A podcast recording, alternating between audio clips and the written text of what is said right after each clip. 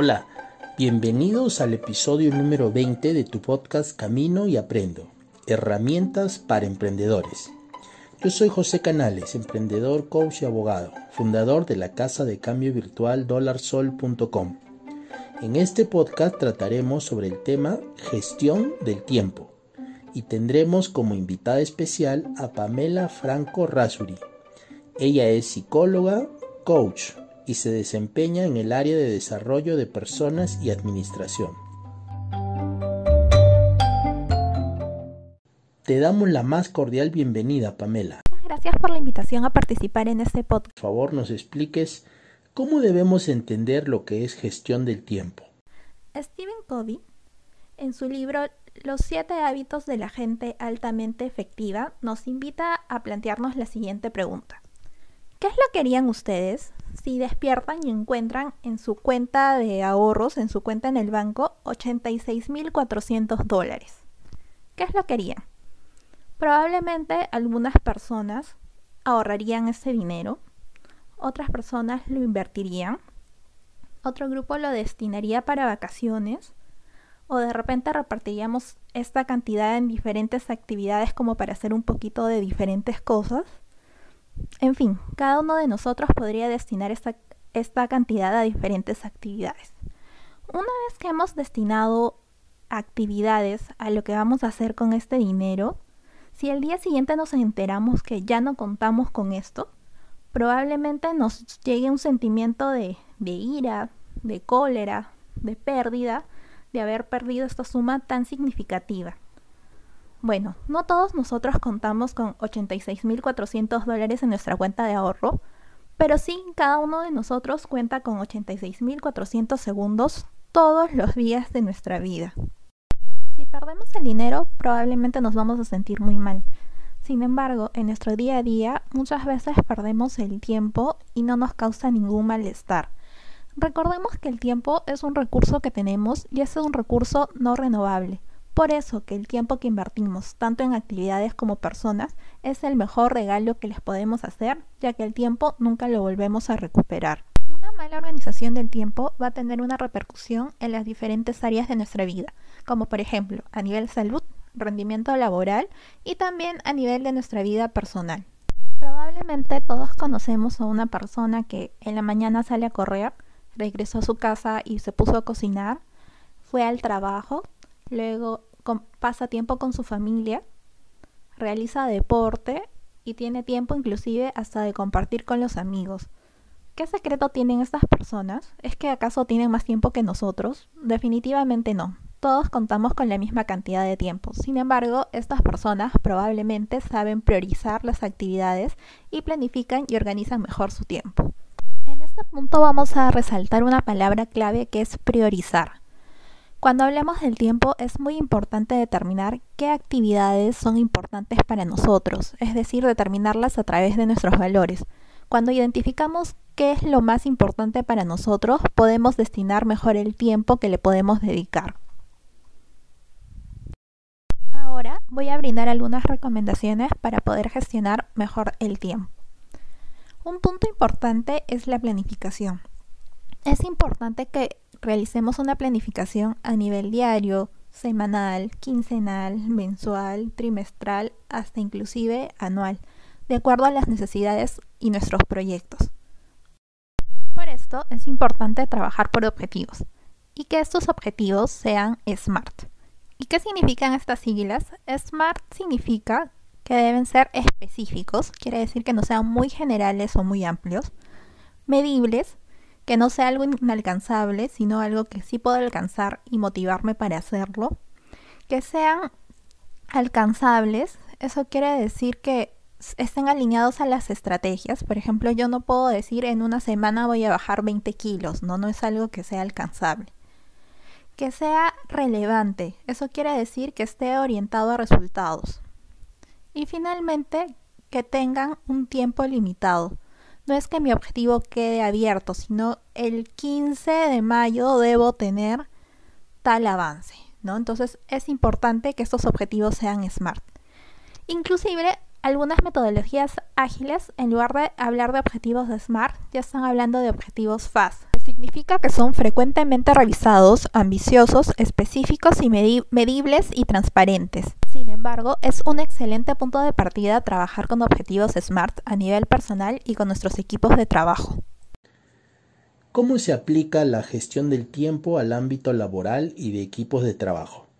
A nivel laboral es importante distinguir dos conceptos. El primero es responsabilidad. ¿Qué es una responsabilidad? Es todo aquello de lo que hay que responder frente a otras personas, que puede ser un superior, un jefe, por ejemplo, y lo que es una tarea. Una tarea es la actividad o trabajo concreto en el que hay que, llevar, que hay que llegar a cabo para atender una responsabilidad. Podríamos hacer una analogía que es como de una parte que es la tarea, al todo, que es la responsabilidad. Otro concepto que viene a, que está incluido en esos términos es el de delegar. ¿Y qué es delegar? Es transferir tareas y también autoridad a otra persona para que las realice. Algo muy importante es que nosotros podemos delegar una tarea, pero nunca podemos delegar la responsabilidad. Un aspecto a considerar en nuestro día a día son los ladrones del tiempo. ¿Y qué son?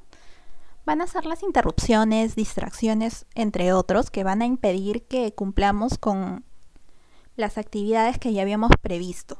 Estas, estos ladrones del tiempo pueden ser internos, como por ejemplo la incapacidad para decir no, yo ya tengo mucho trabajo y sigo aceptando más, la falta de organización, no sé por dónde empezar, los contactos sociales y el aplazar.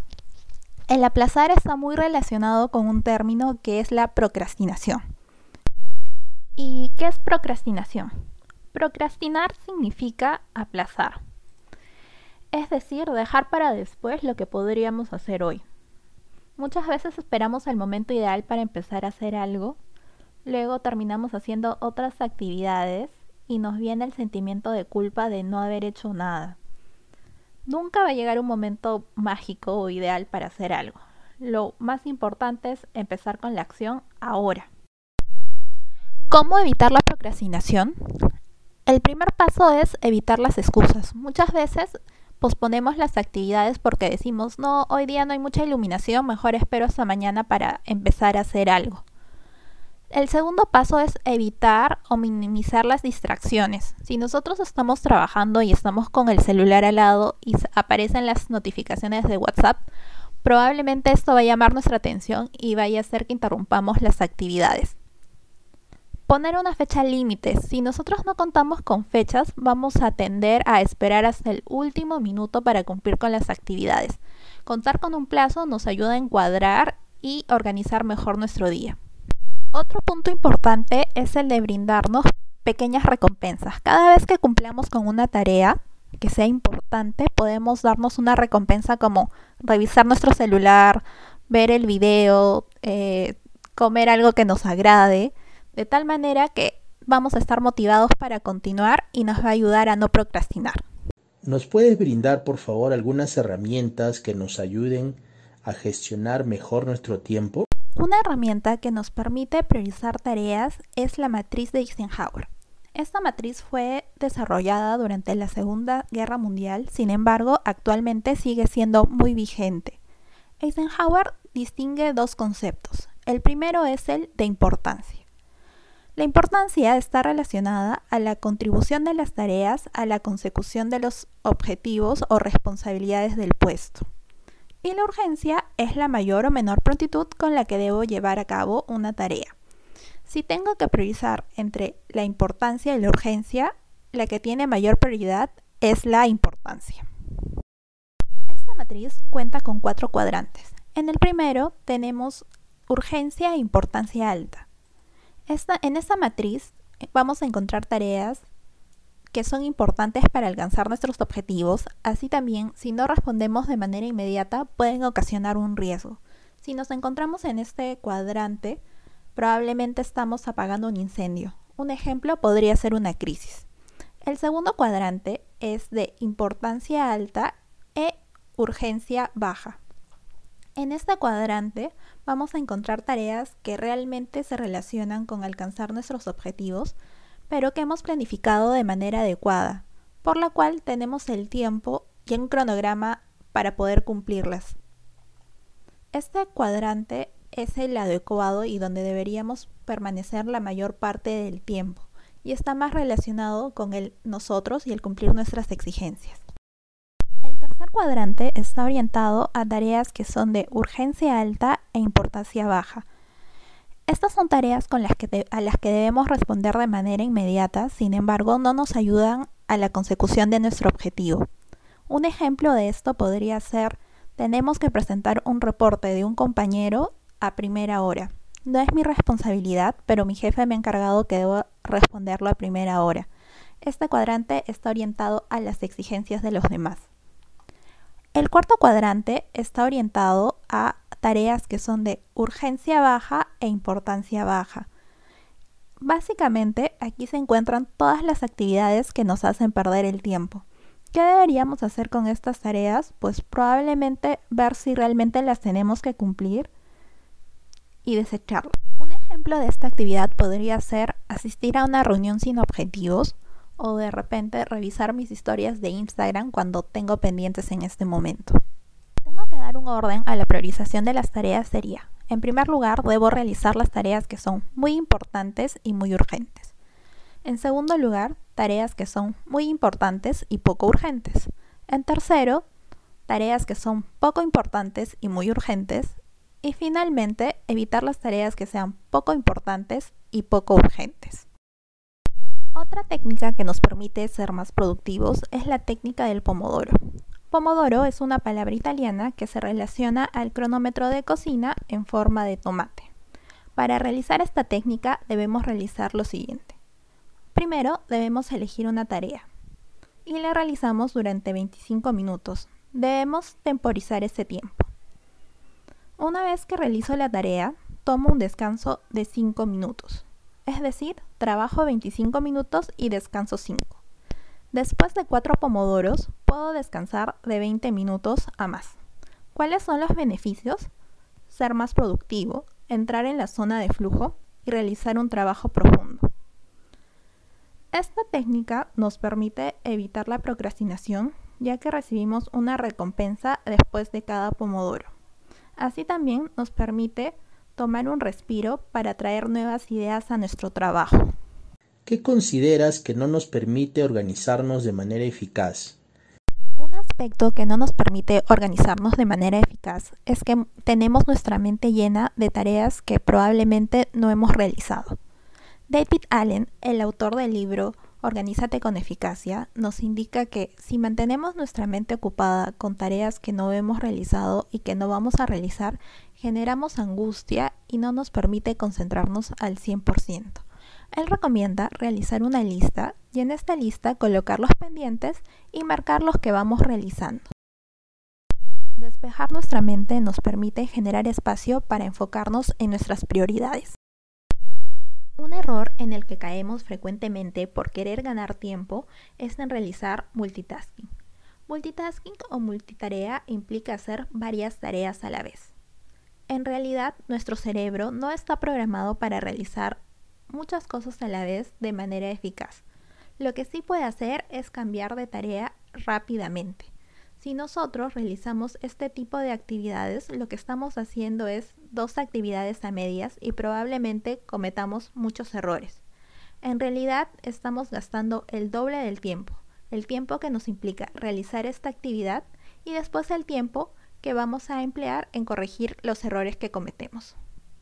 ¿Cómo nos puede ayudar la tecnología en gestionar mejor nuestro tiempo? La tecnología también nos puede ayudar a ser más productivos ya que existen diferentes aplicaciones y páginas que nos permiten organizar y planificar nuestro día. Una aplicación es Rescue Time, que nos permite medir el tiempo y nos, envía informes semanales de en dónde lo estamos perdiendo. Tudel nos da información acerca del tiempo que invertimos en diferentes proyectos.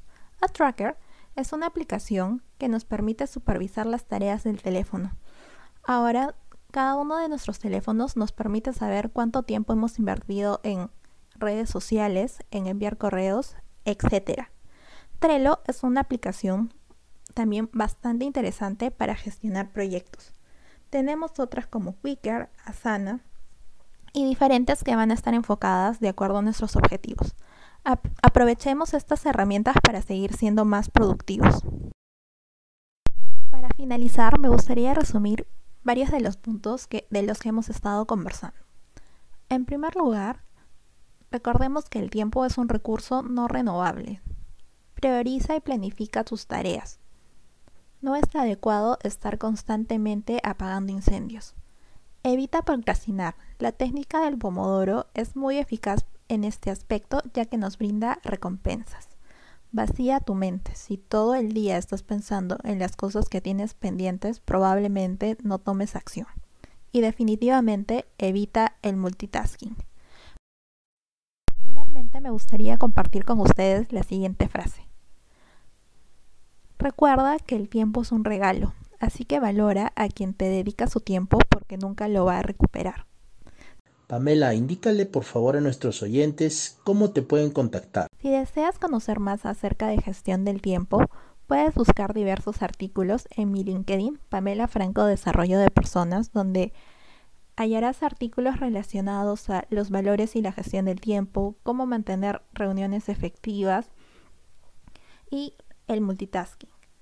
Así también puedes escribirme mi correo pamelafranco.r.gmail.com. Espero que esta información haya sido de gran utilidad para ustedes.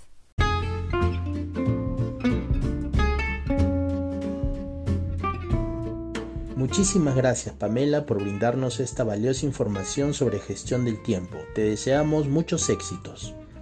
Me despido. Esperamos que esta entrevista te sea de utilidad. Si te ha gustado este podcast, compártelo. Puede ser que a alguien que conozcas le venga bien esta información. Que tengas una excelente semana. Camino y aprendo.